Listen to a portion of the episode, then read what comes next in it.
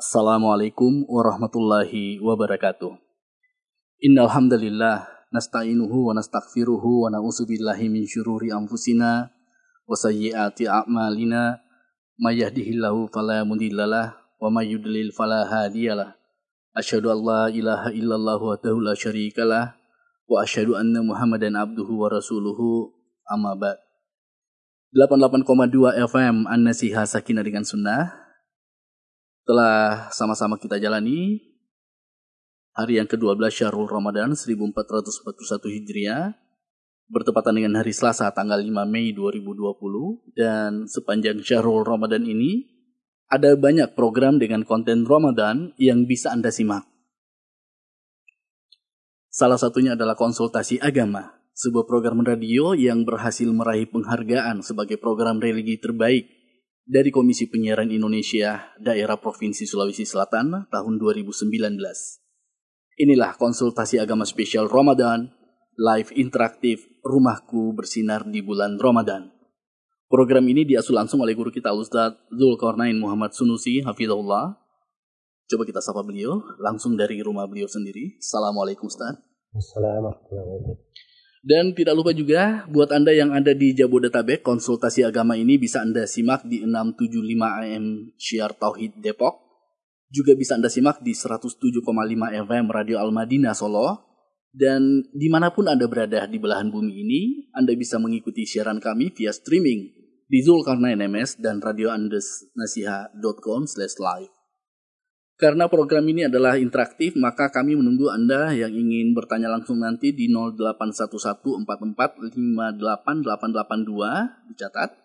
Dan juga pertanyaan bisa Anda layangkan ke WhatsApp di 0811413636 ketika sesi tanya jawab kami bukan nanti insya Allah.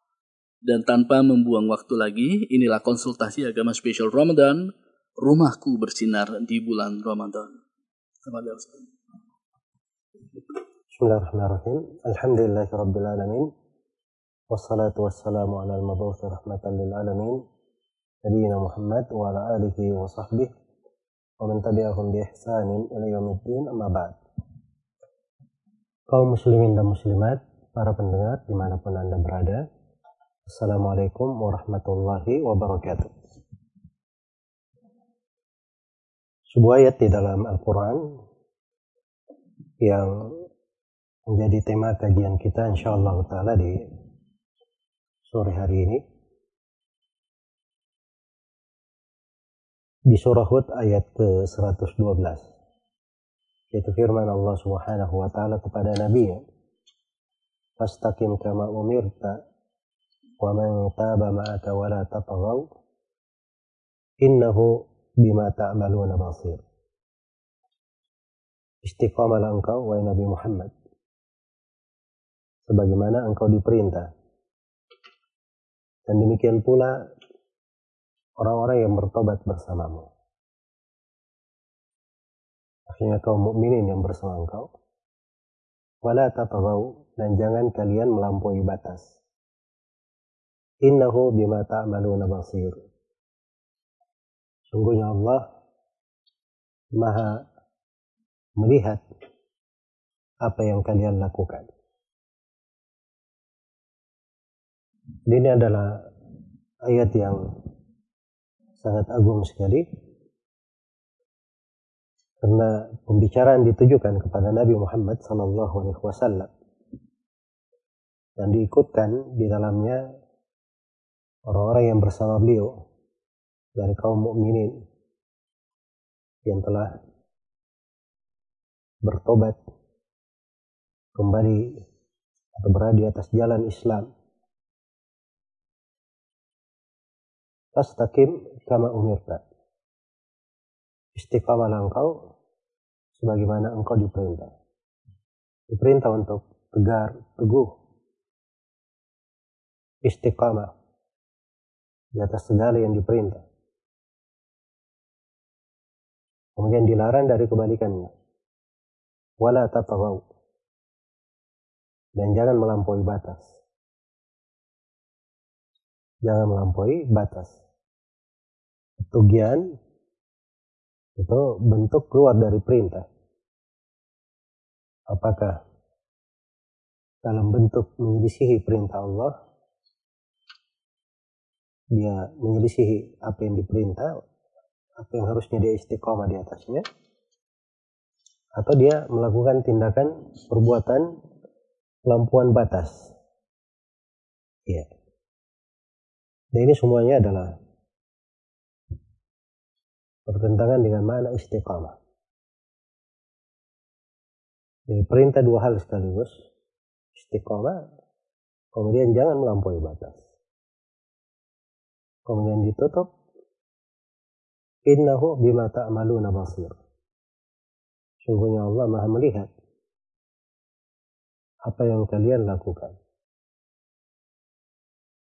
Ini kandungan-kandungan yang sangat besar dan dahsyat sekali terkandung di dalam ayat ini.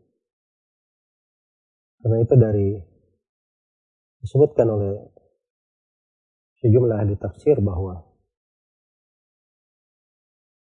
walaupun dari sudut riwayat ada pembahasan terkait dengan hadits ini bahwa ketika ayat ini turun kepada Rasulullah ini ayat yang termasuk paling berat di dalam surah Hud.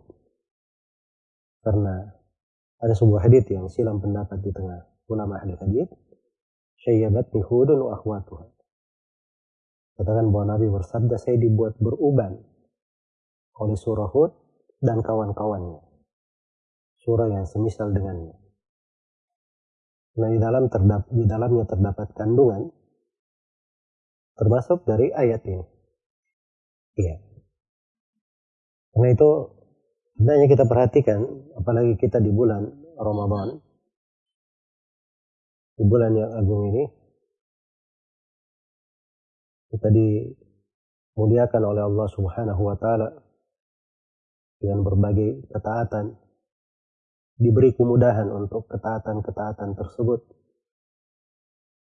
dibukakan jalan-jalan yang luas dan lapang di dalam ketaatan. Kita dibantu di dalam hal tersebut dengan dibukakannya pintu sorga, ditutup pintu neraka, dibelenggu syaitan, kemudian jiwa itu lebih semangat di dalam beribadah. Karena orang yang berpuasa itu biasanya pada aliran darahnya lebih menyempit, yaitu mempersempit jalan syaitan pada diri manusia. Kemudian dia dibantu dengan berbagai hal ya dalam sebulan digembleng untuk hal tersebut agar supaya dia istiqamah terbiasa di atas ketaatan istiqamah di dalamnya. Istiqamah ini adalah perkara yang agung. Karena itu Nabi Shallallahu Alaihi Wasallam pernah dimintai nasihat oleh Sufyan bin Abdullah Thaqafi radhiyallahu anhu. Beliau berkata, Ya Rasulullah, kulli fil islami qawlan, la as'alu anhu ahadan ba'dak. Ya Rasulullah, ucapkanlah untukku di dalam Islam ini sebuah ucapan, sebuah ujangan. Yang saya tidak tanya lagi kepada siapa pun setelah engkau. Di sebagian riwayat, gairota. Saya tidak tanya lagi kepada siapa pun selain engkau.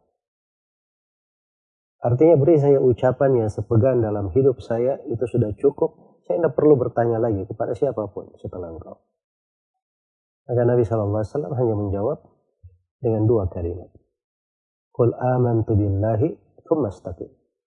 Katakan saya beriman kepada Allah, kemudian istiqamalah kamu. Kemudian istiqamalah kamu. Istiqamah itu adalah keteguhan di atas perintah keteguhan di atas perintah. Ya. Tidak keluar darinya, tidak ke kanan dan tidak ke kiri. Di dalam penafsiran para sahabat tentang istiqamah, ada yang menafsirkannya dengan keikhlasan, ada yang menafsirkannya dengan tauhid, ada yang menafsirkannya istiqamah di atas perintah dan larangan. Dan jangan menoleh ke kanan dan ke kiri seperti gaya serigala. Dan ada yang membahasakannya dengan bahasa-bahasa yang lainnya. Yang semua ini menunjukkan bahwa istiqamah itu sebagaimana yang dikatakan oleh Ibn Rajab rahimahullahu taala istiqamah adalah suluk at-tariqil mustaqim, menempuh jalan yang lurus. Wa huwa dinul qawim, yaitu agama yang lurus, yang uh, min ghairi ta'wijin anhu yumnatan wala yusratan. Tanpa bengkok darinya, tidak menyimpang, tidak ke kanan, tidak ke kiri. Dan beliau terangkan wa yashmalu dhalika fi'la ta'ati kulliha adh-dhahirati wal batinah wa tarkal manhiyati kulliha kadzalik. Maka istiqamah ini mencakup dia menjalankan segala ketaatan yang zahir maupun yang batin dan meninggalkan segala yang dilarang yang zahir maupun yang batin. Iya. Dan juga seperti yang dikatakan oleh Ibnu Qayyim rahimahullah istiqamah kalimatun jamiah kalimat universal. Akadat bimajami'id din yang meliput segala sendi-sendi agama pokok-pokok agama. Wahiyal qiyamu baina yadillahi ala haqiqatis sidq wal wafa. Istiqamah itu adalah dia berdiri di depan Allah Subhanahu wa taala di atas hakikat kejujuran, ketulusan dan kesetiaan. Itulah yang disebut dengan istiqamah. Nah, istiqamah itu mencakup ucapan lisan, amalan tubuh, dan mencakup amalan hati, apa yang terkandung di dalam hati. Iya. Ada yang terkait dengan ucapan, ada yang terkait dengan perbuatan, ada yang terkait dengan kondisi dan keadaannya, ada yang terkait dengan hatinya. Ada yang terkait dengan hatinya. Dan asal istiqamah adalah istiqamahnya hati di atas tauhid kepada Allah Subhanahu wa taala. Dan itu kapan hatinya dia mengenal Allah, mentauhidkannya, memurnikan ibadah kepadanya, dia hanya takut kepadanya, mengagungkannya, membesarkannya, mencintainya, mengharapkannya, berdoa kepadanya, bertawakal kepadanya, dan berpaling dari segala yang selainnya, maka itu akan membawa anggota badannya juga untuk istiqamah. Ucapan-ucapannya juga akan keluar darinya hal yang tidak bertentangan dengan apa yang ada di dalam hatinya. Iya. Istiqamah ini adalah hal yang sangat besar sekali, yang sangat dipuji di banyak tempat di dalam Al-Quranul Karim. Di antaranya ayat yang kita baca ini. Perintah kepada Nabi. Ini memang surah Hud, subhanallah, kalau diperhatikan, surah ini dipaparkan kisah-kisah sejumlah Nabi dan Rasul. Dan bagaimana mereka ditentang oleh kaumnya. Dan bagaimana kaumnya dibinasakan. Kemudian datang ayat itu, ayat yang ke-112, di akhir-akhir dari surah Hud perintah kepada Nabi ya. Fastaqim kama umirta. Istiqamalah engkau sebagaimana engkau diperintah. Waman taba ma'aka. Demikian pula orang yang bertobat bersamamu. Kaum mukminin yang bersamamu. Wala tatawau. Dan jangan melampaui batas. Dan jangan melampaui batas. Jadi kalau seorang itu selalu dia istiqamah, tidak keluar dari batasan, itu adalah hal yang besar di dalam kehidupannya.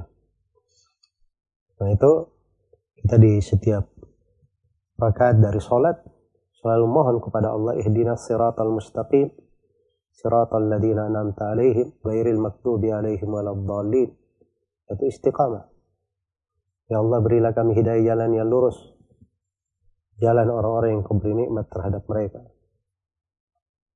bukan jalan orang-orang yang disesatkan, bukan pula jalan orang-orang yang bukan jalan orang yang dimurkai atas mereka, bukan pula jalan yang disesatkan. Dia minta jalannya jalan yang lurus, jalannya para nabi dan para rasul, jalan agama dan berlindung dari dua jalan yang tercela di kanan dan di kiri. Orang-orang yang dimurkai dan orang-orang yang tersesat dari jalan. Itulah istiqamah. Istiqamah ini punya pengaruh yang besar terkait dengan seorang hamba. Karena siapa yang istiqamah akan turun kepada mereka ketenangan. Dan mereka itu, mereka itu turun dengan membawa ketenangan. Tidak ada rasa takut, tidak ada kekhawatiran, diberi kabar gembira dengan sorga. Nah ini kaitannya dengan kondisi mereka di sakaratul maut. Innal ladina qalu rabbuna Allahu thumma istaqamu tatanazzalu alaihimul malaika alla takhafu wa la tahzanu wa abshiru bil jannati allati kuntum tu'adun. Sungguhnya orang-orang yang berkata, Rabb kami adalah Allah. Kemudian mereka istiqamah. Maka para malaikat turun kepada mereka. Berkata, jangan kalian takut. Jangan kalian bersedih. Dan bergembiralah kalian dengan sorga yang dijanjikan untuk kalian. Iya. Istiqomah itu berbuah sorga. Dan istiqamah itu yang menyebabkan kelapangan di dalam rezeki. Itu seorang istiqamah, maka Allah tidak akan melantarkannya. Pasti dijaga di dalam segala makna kehidupannya. Karena Allah telah berfirman, "Wa allaw 'ala tariqatil asqainahum ma'an ghadaqa." Kalau mereka istiqamah di atas jalan, kami akan beri minum mereka dari air yang sangat segar. Itu bahasa untuk rezeki. Dan diberi untuk mereka semua kelapangan di dalam hati. Kehidupan yang bahagia. Karena itu di Katakan dalam ayat, "Man amila salihan min dzakarin aw untha wa huwa mu'min, falanuhyiyannahu hayatan thayyibah wa lanajziyannahum ajrahum bi ahsani ma kanu ya'malun." Siapa yang beramal salih dari laki-laki dan perempuan dan dia adalah seorang mukmin, maka sungguh kami akan menghidupkannya dengan kehidupan yang indah. Dan kami akan membalas untuknya pahala melebihi apa yang mereka lakukan. Iya. Kemudian perlu diingat bahwa istiqamah itu bagaimana jalannya, bagaimana caranya. Yang pertama dengan melaksanakan segala ketaatan. Bersungguh-sungguh di dalamnya. Dan bermujahadah untuk hal itu. Dan dia meninggalkan segala larangan. Yang kedua istiqamah itu dasarnya keimanan. Tauhid. Dia jaga kemurnian ibadahnya kepada Allah. Kemudian yang ketiga, keimanan itu semuanya bersumber dari pengetahuan dan ilmu. Karena itu siapa yang ingin istiqamah, dia belajar ilmu agama. Dia menuntut ilmu agama. Kemudian yang keempat, dari jalan istiqamah, dia pelihara dari keikhlasannya. Dia selalu ikhlas. Kemudian yang keempat dari istiqamah, dia banyak berdoa kepada Allah supaya diteguhkan di atas jalan. Kemudian yang kelima dari jalan istiqamah, dia memperbanyak membaca Al-Quran. Al-Quran memang ini diturunkan untuk hal itu. Jalan yang paling lurus yang membuat dia istiqamah. Inna hadal Qur'ana yahdi lillati hiya aqwam. Sungguhnya Al-Quran ini memberi hidayah kepada jalan yang paling lurusnya. Yang paling istiqamahnya. Nah itu kalau dia banyak baca Al-Quran, dia tadabbur kandungannya, dia membacanya, maka itu adalah sebab besar yang membuatnya istiqamah. Kemudian dari jalan istiqamah dia memilih teman duduk yang baik orang-orang yang salih yang bersamanya. Karena itu di ayat yang ke-113 wala tarkanu ila alladziina dhalamu fatamassakumun nar. Jangan kalian condong kepada orang yang zalim sehingga kalian disentuh oleh api neraka. Jadi pilih orang-orang yang baik bersamanya. Sebagaimana dari jalan istiqamah dia jaga sikap pertengahan dia jaga sikap pertengahan dan jangan melampaui batas. Tidak ada perbuatan ekstrim, berlebihan, melampaui batas. Sebab itu tidak dikenal oleh umat Islam dan tidak dikenal oleh orang-orang yang istiqamah. Nah itu dikatakan di dalam ayat wala dan jangan kalian melampaui batas. Nah itu telah datang dari Nabi Shallallahu Alaihi Wasallam peringatan keras terhadap orang-orang yang melampaui batas tersebut. Ini bulan yang agung terhampar di dalamnya berbagai sebab yang membuat kita istiqamah. Apalagi kita sudah masuk di 10 hari yang kedua di bulan Ramadan ini. Sudah mendekati pertengahan bulan. Maka hendaknya kita perhatikan makna dan kandungan ini. Bulan Ramadan ini dijadikan pertengahannya lebih baik dari awalnya dan akhirnya lebih baik daripada awal dan pertengahannya. Dan seorang mukmin yang baik di bulan Ramadan ini justru semakin bulan mengarah kepada akhir semakin giat semakin baik dirinya dan semakin bersegera kepada Allah Subhanahu wa taala. Semoga Allah Subhanahu wa taala memberi taufik kepada kita semua melihara kita dari segala kejelekan, menguatkan kita di atas agamanya, memberi hidayah kepada hati-hati kita untuk selalu istiqamah di atas jalan Allah dan memudahkan jalan kita semua di dunia dan di akhirat. Dan semoga Allah Subhanahu wa taala memalingkan dari kita segala bentuk kejelekan dan melindungi negeri kita ini dari segala hal yang tidak kita senangi. Innahu waliyu dzalika wal qadiru alaihi wallahu taala Pendengar 88,2 FM Anda Siha Sakina dengan Sunnah. Juga buat Anda yang ada di Jabodetabek Pendengar Radio Syar Tauhid 675 AM Depok. Dan yang berada di Solo Pendengar Radio Al-Madinah 107,5 FM Di mana pun Anda berada Anda yang mengikuti kami via streaming di Zulkarnain MS Dan juga di radio.andesnasiha.com slash live Yang bisa Anda unduh di Google Play dan App Store Baik, sekarang saatnya kita masuk di sesi tanya jawab dan sesi tanya jawab kami buka. Silakan Anda yang ingin bertanya langsung bisa hubungi kami di 0811 4458882 dan yang ingin mengirim pertanyaan via WhatsApp bisa di 0811413636. Silakan Ustaz, ada telepon yang masuk atau mau dibaca dulu? Baik, silakan diangkat dulu. Assalamualaikum. Waalaikumsalam warahmatullahi wabarakatuh. Hamba Allah di Takalar. Ya, silakan Pak. Eh, Assalamualaikum Ustaz. Waalaikumsalam warahmatullahi wabarakatuh. Eh, saya tanyakan beberapa bulan yang lalu eh, saya pulang dari umroh. Eh, kemudian saya mendapatkan eh, jam tangan di sekitar Masjid Nabawi. Tetapi barang itu saya bawa pulang. Ya, jadi saya konsultasi sama mutawif yang bimbing di sana. Eh, bagaimana dengan jam tangan ini? Apakah saya jual atau dananya saya masukkan di masjid atau bagaimana? Jadi Ustadz itu dia mengatakan eh, itu harganya jam tangan jual harga jualnya itu masukkan saja di masjid. Tetapi Ustaz, dananya itu saya sumbangkan ke tempat kegiatan atau acara tabligh akbar yang ya sunnah. Mm -hmm. Kemudian yang kedua, uh, ini masalah zakat fitrah. Apakah boleh saya memberikan zakat fitrah kepada mertua saya. Kemudian mertua saya itu juga tidak berpenghasilan. Eh, hidupnya pun tergantung di kepada saya.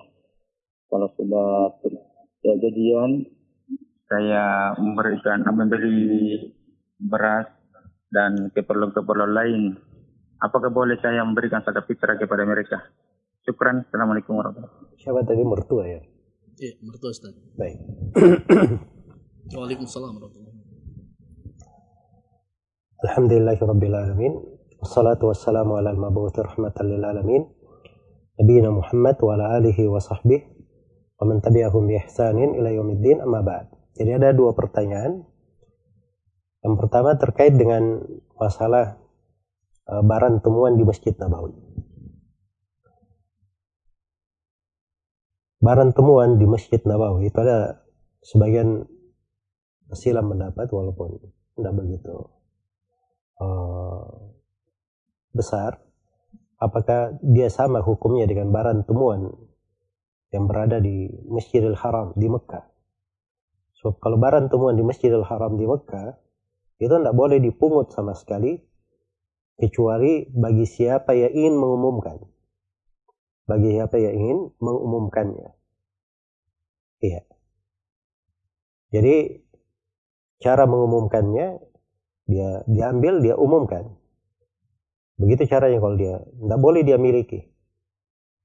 Itu kalau barang temuan khusus untuk Masjidil Haram makanya di sekitar Masjidil Haram itu ada tempat khusus untuk barang-barang temuan kalau ada menemukan barang simpan aja di situ ya Adapun di Masjid Nabawi, apakah sama dengan Masjidil Haram? Ini silam pendapat di tengah para ulama. Dan yang benarnya bahwa barang temuan di Masjid Nabawi itu sama dengan barang temuan di tempat-tempat yang lainnya. Karena uh, hukum khusus itu tadi terkait dengan Masjidil Haram. Adapun barang temuan seperti kita temu di Indonesia ini semua jam, seperti dia ketemukan di Masjid Nabawi sebuah jam. Apa kewajiban kita? Pertama kita lihat dulu jam ini harganya berapa. Ya, nilainya berapa. Kalau dia adalah jam misalnya, orang-orang biasanya di tengah manusia, jam seperti itu dia tidak akan cari lagi, maka itu nggak ada masalah, dia miliki juga nggak apa-apa. Misalnya jamnya harganya 100 ribu, 200 ribu, itu nggak ada masalah. Iya. Tapi kalau jamnya jam mahal, bernilai, nah ini harus dia umumkan dulu selama setahun di tempat tersebut yang dia temukan. Jadi kalau dia di Medina menemukannya, dia umumkan di sana.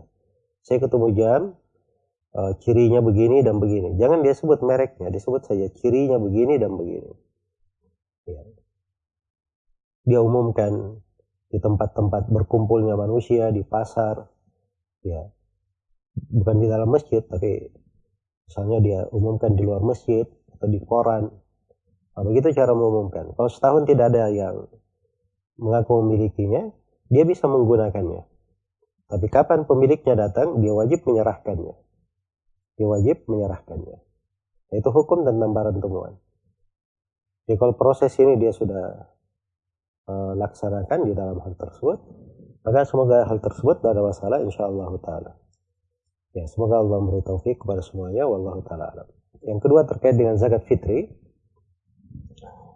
zakat fitri itu uh, kalau diberikan kepada mertuanya dan mertuanya orang yang berhak menerima karena masuk misalnya di fakir dan miskin kemudian mertuanya tidak hidup serumah dengannya di luar tanggung jawab nafkahnya di luar tanggung jawabnya maka tidak ada masalah untuk diberi zakat fitri baginya kedua ketentuan tadi saya sebutkan yang pertama dia fakir dan miskin Kemudian yang kedua, tidak hidup serumah dengannya atau nafkahnya bukan di dalam tanggungan dia.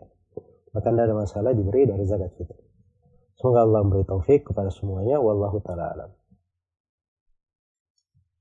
Baik, pendengar, silakan dihubungi lagi. Kita angkat telepon lagi, Ustaz. Baik. Baik. Assalamualaikum. Ya, waalaikumsalam. Silakan Bu. Ya, dari hamba Allah di Makassar. Gini mau nanya, ini kalau sholat uh, pada sholat berjamaah, misalnya kapan saatnya mak uh, membaca Al-Fatihah? Apakah bersamaan dengan membaca Al-Fatihah atau setelah imamnya membaca Al-Fatihah baru maknya Baik, uh, suaranya putus-putus, bisa dipelankan? Baik, sudah jelas. Ya? Halo? Oh ya. Iya. Uh, jadi gini, uh, dalam saat berjamaah, kapan Baik. makmum membaca Al-Fatihah? Apakah bersamaan dengan imam membaca Al-Fatihah atau menunggu setelah imam membaca Al-Fatihah, kemudian makmum baru melanjutkan membaca Al-Fatihah? Itu saja, Bu? Iya, Baik. saja. Ya, terima kasih. Terima kasih. Ya. Baik, jadi di dalam hadits Ubadah bin Samit yang diriwayatkan oleh Imam Al-Bukhari dan Imam Muslim, Rasulullah sallallahu alaihi wasallam bersabda, "La salata liman lam yaqra bi Fatihatil Kitab." Tidak ada salat bagi orang yang tidak membaca surah Al-Fatihah. Dan ini bagi sejumlah ulama, termasuk Imam Syafi'i dalamnya, mereka menganggap ini kewajiban terkait dengan imam dan makmum. Semuanya wajib membaca Al-Fatihah. Jadi kalau di sholatnya sholat sirria yang tidak dikeraskan bacaan, yaitu sholat duhur, sholat uh, asar, maka ini nggak ada masalah ya, karena semua orang baca Al-Fatihah. Pasti dia baca Al-Fatihah. Jadi harus dia perhatikan, kalau dia tidak baca Al-Fatihah di situ, maka itu belum sempurna satu rakaat. Adapun di sholat jahriyah, yaitu sholat subuh, maghrib dan isya, maka silam pendapat di tengah ulama apakah makmum ikut baca al-fatihah atau tidak. Pendapat yang lebih kuatnya makmum juga baca al-fatihah. Karena asalnya kewajiban terkait dengan imam dan makmum. Nah, sisa pertanyaan yang ditanyakan tadi, sekarang kalau makmumnya juga baca al-fatihah, di mana dia membacanya? Kalau misalnya imam itu bacanya tidak cepat, maka dia bagusnya cari tempat imam itu diam. Biasanya imam diam itu antara selesai membaca Al-Fatihah, kemudian masuk ke surah berikutnya. Biasanya imam diam di situ memikirkan surah apa yang dia baca. Kalau imam diam di situ, dia baca Al-Fatihah segera. Itu paling bagusnya. Ya, dan imam tidak disyariatkan ya memberi jeda untuk makmum baca al-fatihah. Tidak disyariatkan. Dia dia berjalan seperti biasa saja. Dan si makmum juga kalau dia sudah mulai baca al-fatihah, kemudian imam membaca nggak ada masalah. Dia lanjut saja, selesaikan al-fatihahnya. Karena Nabi SAW bersabda, "La'allakum taqra'una khalfa imamikum, la taf'alu illa bi ummil kitab." Barangkali kalian membaca di belakang imam kalian. Jangan kalian baca kecuali kalau membaca surah al-fatihah. Tapi kalau imamnya terlalu cepat seperti ya semoga Allah beri hidayah sebagian imam-imam. Baca surah Al-Fatihah, Masya Allah, cepat setelah itu baca kul huwallahu ahad, cepat juga. Ya, setelah itu langsung ruku. Kadang membuat makmum itu ketinggalan, tidak bisa membaca Al-Fatihah. Maka di sini kalau imamnya cepat, dia boleh mengikuti imam ayat per ayat. Jadi kalau imamnya membaca Alhamdulillahirrabbilalamin, maka dia ikut membaca Alhamdulillahirrabbilalamin.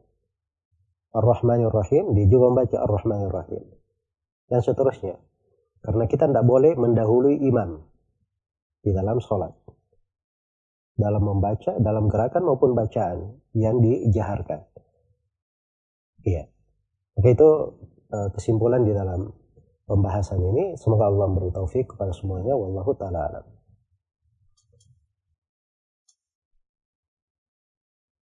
Baik, di sini ada eh, pertanyaan-pertanyaan ya, dan ini mendekati tanggal 15 Ramadan. Terkait dengan apa yang diviralkan oleh sebagian orang dan disebarkan bahwa katanya ada hadis terkait dengan suara dahsyat di malam Jumat tanggal 15 Ramadan kemudian akan terjadi huru hara di bulan Syawal dan seterusnya. Ya. Dan ini sudah bertebaran di sana sini orang-orang yang mempopulerkannya. Dan ini dipopulerkan dari beberapa tahun sebelumnya. Saya perasaannya beberapa tahun ini uh, sering ditanya tentang uh, ini.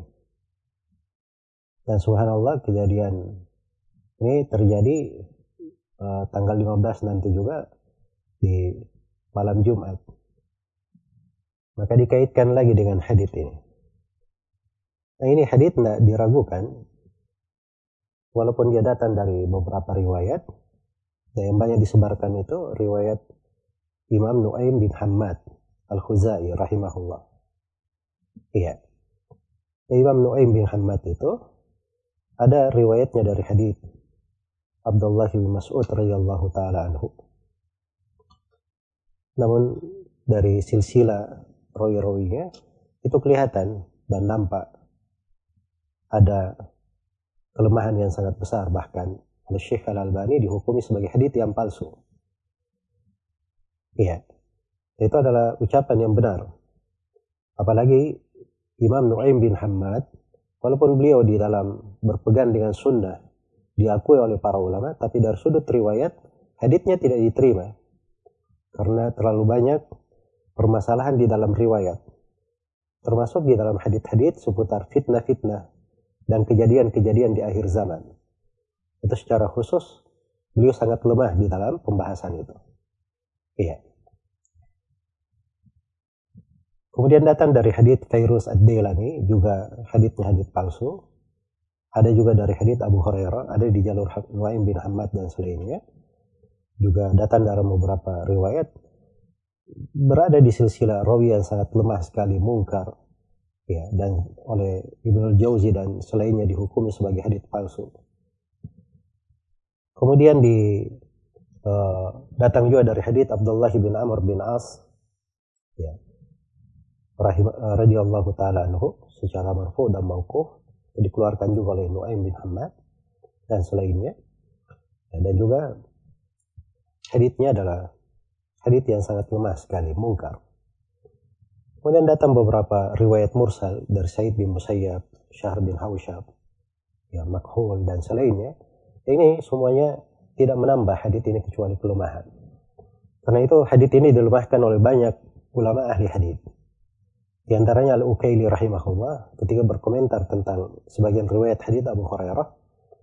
Al-Ukaili dalam Abdu Afal Kabir beliau berkata, "Laisa li hadzal hadithi aslun min hadithi thiqah wala min wajhin yathbut." Kata Al-Ukaili, hadith ini tidak ada sumbernya, tidak ada dasarnya dari hadith rawi yang terpercaya. Ya, kalau ada di hadith yang rawi yang pendusta ada. Tapi eh, hadith rawi yang terpercaya tidak ada. Dan tidak ada dari jalur yang syah. Tidak berasal dari jalur yang syah. Semuanya dari jalur yang ada kelemahan sebagaimana telah kita paparkan. Kemudian juga dianggap sebagai hadith palsu oleh Al-Jawzakani di dalam Al-Batil wal Manakir. Demikian pula Ibn Al-Jauzi. Ya, beliau masukkan di dalam kitabnya Al-Mawdu'at yang berisi hadith-hadith palsu. Demikian pula dihukumi oleh Imam Ad-Dahabi di sebagian riwayat Al-Hakim. Ya.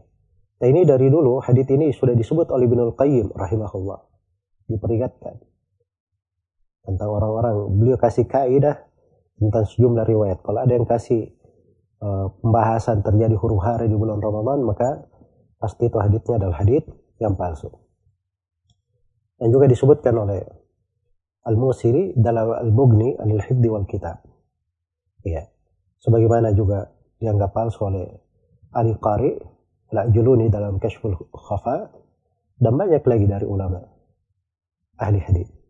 Cuman yang menjadi masalah ini sebagian dukun-dukun dan peramal akhir zaman yang mempopulerkan hadith ini. Itu kadang memberi keraguan. Memang betul riwayatnya lemah kan, tapi banyak dari riwayat banyak orang. Ya. Riwayat banyak orang ini kan menunjukkan ada asal usulnya. Nah, ini sudah uh, keliru cara berpikirnya sebab dia memahami riwayat itu dengan kepala dia yang mungkin diitari oleh sesuatu yang menyelisih petunjuk Nabi Shallallahu Alaihi Wasallam.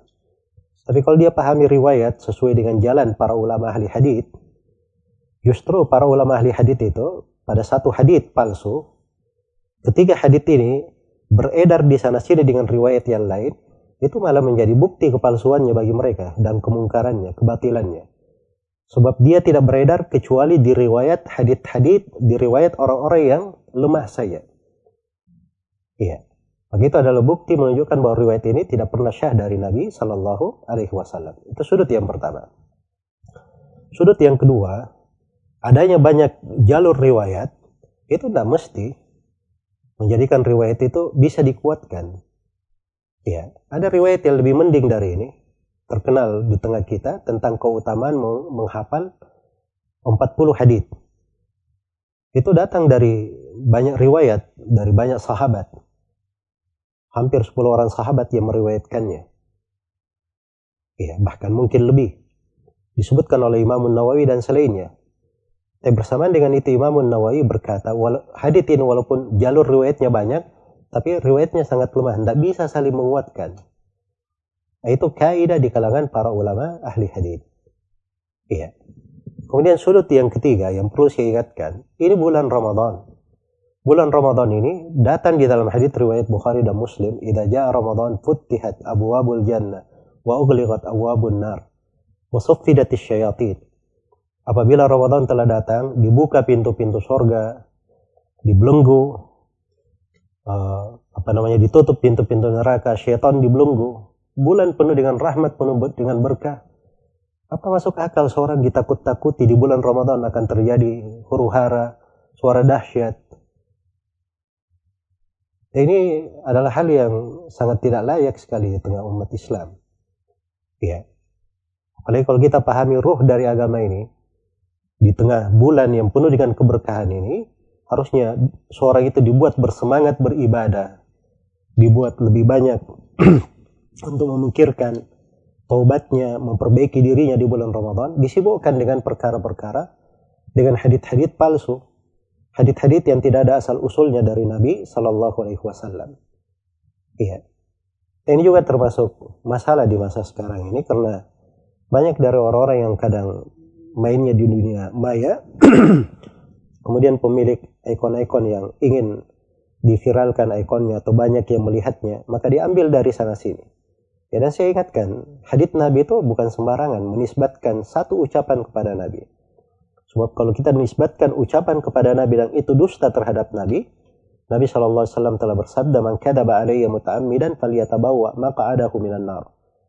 Siapa yang berdusta atas namaku dengan sengaja, maka hendaknya dia siapkan tempat duduknya dari api neraka. Ini hadits secara lafaz dan makna diriwayatkan lebih dari 100 orang sahabat. Saking banyaknya Nabi mengulanginya dan mengingatkannya. Maka jangan sampai kita simpan di sebuah status hadit palsu. Terus dilihat oleh orang, dia dia yakini jadikan masalah dalam kehidupannya.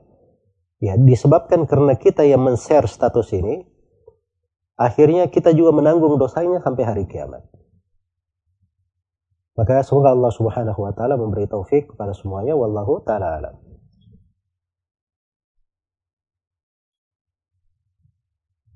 Baik, ini ada pertanyaan dari akhwat. Saya punya kebiasaan haid tujuh hari.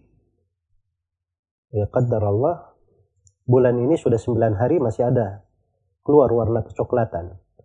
Apakah darah yang keluar pada hari ke-8 dan ke-9 dan hari setelahnya masih dihitung darah haid atau darah istihadah? Saya belum berpuasa dan sholat karena masih ragu Ya, ini harusnya ditanyakan dari eh, masalah-masalah uh, yang seperti ini. Kalau seorang muslimah dia nggak tahu tentang uh, hakikatnya bagaimana, dia tanyakan ketika terjadi masalah. Jangan sudah uh, berjalan dua hari, berarti dua hari nggak puasa. Ya, baru ditanyakan. Baik perlu diketahui kalau perempuan itu punya kebiasaan haid, misalnya kebiasaan haidnya tujuh hari. Kemudian datang di satu bulan, keluar lebih dari tujuh hari. Maka lebih dari tujuh hari ini tidak dihitung. Itu dianggap darah rusak. Iya. Kalau dibilang istihadah, enggak juga ya, karena dia warnanya warna coklat. Maka itu kalau dihukum fikihnya dianggap darah rusak. Dan itu tidak dihitung sama sekali. Karena itu harusnya di hari ke-8 dan hari ke-9 dia berpuasa. Jadi karena di hari ke-8 dan ke-9 sudah tidak berpuasa kemarin, maka ini dijadikan uh, dua hari tunggakan bagi dia. Nanti dia bayar di waktu mendatang bersama dengan tujuh hari uh, haidnya. Di masa mendatang seperti yang saya sebutkan tadi, kalau seorang perempuan punya kebiasaan haid, maka apabila tanda putih keluar sebelum akhir kebiasaannya nggak ada masalah. Dia sholat, dia puasa. Tapi kalau darah masih keluar setelah kebiasaannya, maka darah yang keluar itu tidak dianggap lagi itu dihitung darah rusak atau darah istihadah. Semoga Allah memberi taufik kepada semuanya. Wallahu taala alam.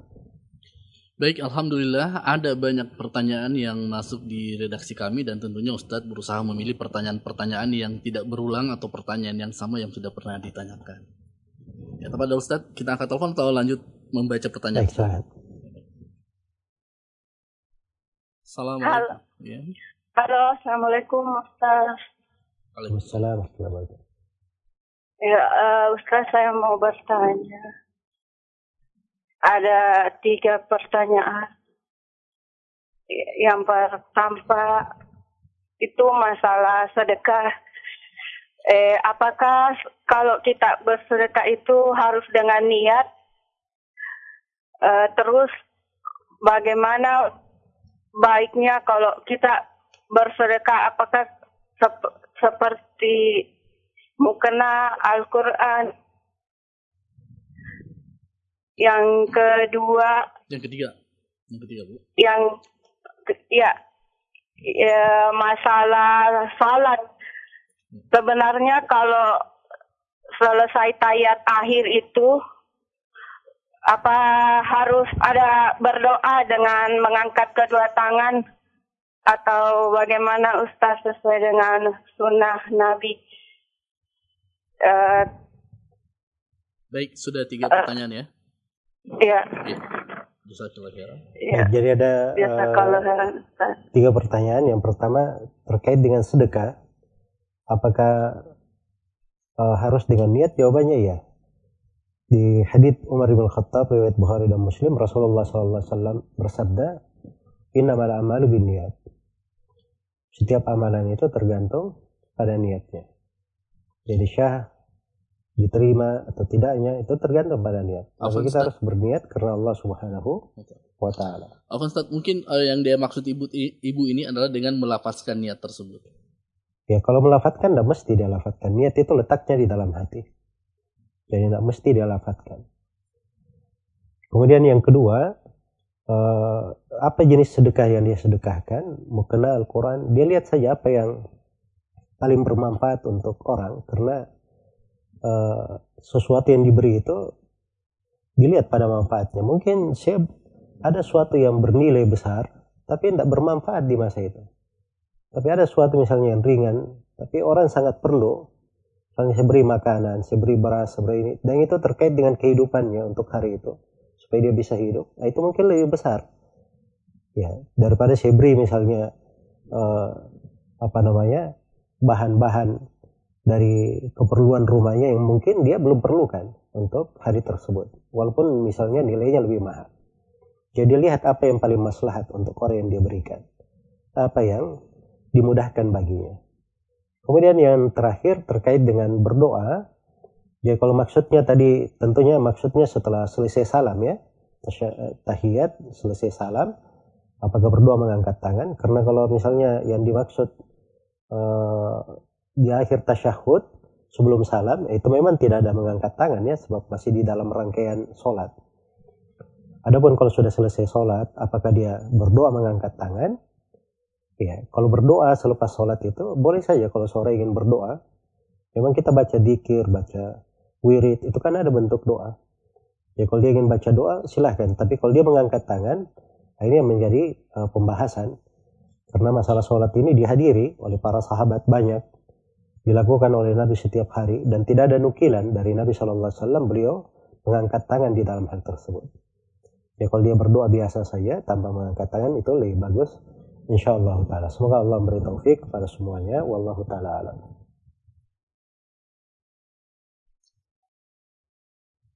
Baik ini pertanyaannya banyak sekali ya dan saya eh, karena waktunya sudah mendekati juga. Maka saya pilih dari pertanyaan terkait dengan tema Ramadan. Apakah termasuk bidah jika setiap eh, selesai tarawih berjamaah dengan keluarga kami membaca Al-Quran dan saling memperbaiki. Setelah itu kami hafal dan store hafalan. Tidak ada masalah, itu bagus sekali ya. Ya, itu bagus. Jadi mungkin kalau dia kesempatannya habis tarawih, mereka lebih siap untuk membaca Al-Quran bersama. Ya satu membaca yang lainnya menyimak, maka yang lainnya itu sama seperti dia posisi membaca. Ya. seperti posisi membaca. Dan itu syah dari sejumlah sahabat. Untuk menganjurkan seperti itu mendengar orang membaca Al-Quran memperbaiki bacaan. Apalagi dalam hal tersebut ada yang dia cek hafalannya di store hafalannya. Maka itu adalah hal yang baik. Semoga Allah memberi taufik kepada semuanya. Bolehkah melebihkan bacaan dikir pagi petang dari bilangan yang ditetapkan oleh Rasulullah SAW. Misalnya, Subhanallah wa bihamdihi saya lebihkan dari 100 kali. Atau Bismillahilladzi la yadurru dan seterusnya saya lebihkan dari tiga kali. Uh, di dalam wirid-wirid, kalau dia terkait dengan waktu yang sudah diajarkan oleh Nabi, dan Nabi menyebutkan jumlah, maka kita terbatas pada jumlah tersebut. Kalau dia ingin baca doa dikir tersebut di waktu lain silahkan. Dia baca di waktu lain silahkan. Tapi kalau Nabi tetapkan dalam sebuah jumlah, itu kan ada makna di dalam penetapan jumlah itu. Makanya dari kesempurnaan kita mengikuti Nabi Shallallahu Alaihi Wasallam, kita terikat juga dengan kefiat bagaimana Nabi mengajarkan doa maupun dikir tersebut. Semoga Allah memberi taufik kepada semuanya. Baik, mungkin satu pertanyaan terakhir, Ustaz. Baik. Apa yang mesti dilakukan ketika seorang yang harusnya sujud sahwi di sholat fardunya, tapi lupa untuk melakukannya, dan teringat ketika sedang atau setelah sholat sunnah rawatib. Ya kalau dia sudah terpisah dengan sholat, nah itu tidak mesti dia lakukan lagi, dia sudah lupa. Kalau sudah lupa, misalnya dia sudah sujud sahwi, harusnya ada sujud sahwi. Tapi qadarlah masyafa, sahwi juga dia lupa. Nah, sudah terpisah dengan sholat, maka ini sudah sudah terpisah dengan ibadah lain. Tapi andai kata misalnya dia duduk, dikir, kemudian dia duduk seperempat jam, baru tiba-tiba dia ingat, maka dia langsung sujud sahwi, tidak ada masalah. Itu nggak dipermasalahkan. Tapi ini karena dia sudah pisah dengan sholat nafilah, dengan sholat sunnah, maka apa yang sujud sahwinya itu karena dia dasarnya adalah lupa maka itu insya Allah taala tidak ada masalah. Karena Allah berfirman la yukallifullahu nafsan illa usaha atau Allah berfirman fattakullah mastata'atum bertakwa kepada Allah sesuai dengan kemampuan kalian. Dan juga diambil dari hadis uh, tentang apa namanya diangkat dari umatku di antaranya dari uh, orang yang lupa sampai dia ingat. Dari orang yang lupa sampai dia ingat. Semoga Allah memberi taufik kepada semuanya. Wallahu ta'ala alam. Baik mendengar 88,2 FM Anda Siha Sakina dengan Sunnah Buat Anda yang tertinggal dari pertanyaan yang sudah dijawab Dan ditanggapi oleh guru kita Al-Ustaz Zulkarnain Muhammad Sunusi Ta'ala Silahkan temukan kembali rekamannya di Zulkarnain Muhammad Sunusi Dan juga di EP kami di Radio An-Nasiha Baik, Alhamdulillah wa barakallahu fikum. Demikianlah konsultasi agama spesial Ramadan, Rumahku Bersinar di bulan Ramadan, edisi hari ini bertepatan dengan tanggal 5 Mei 2020. Dan kami mohon maaf yang sebesar-besarnya, Qadarullah ada banyak pertanyaan yang belum sempat dijawab. Insya Allah ke depan semoga Allah Subhanahu wa taala mudahkan. Juga bila mana ada ucapan yang salah, sengaja atau tidak sengaja, semua kesalahan itu datang dari kami dan semua kebenaran itu datangnya dari Allah Subhanahu wa taala Azza wa Jal. Juga terima kasih buat Anda yang sudah mengikuti kami di share Tauhid Jabodetabek 675 AM dan juga di 107,5 FM Al Madinah Solo. Juga via streaming di Zulkarnain Muhammad Sunusi dan juga di Radio An-Nasihah.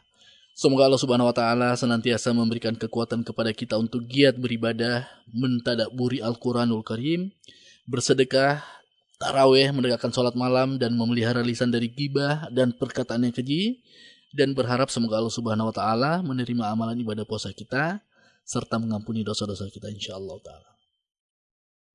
Buat Anda yang belum sempat mendengarkan konsultasi agama untuk hari ini, silahkan mengikuti kami besok di pukul 3.30 sampai pukul 4.30 menjelang sahur.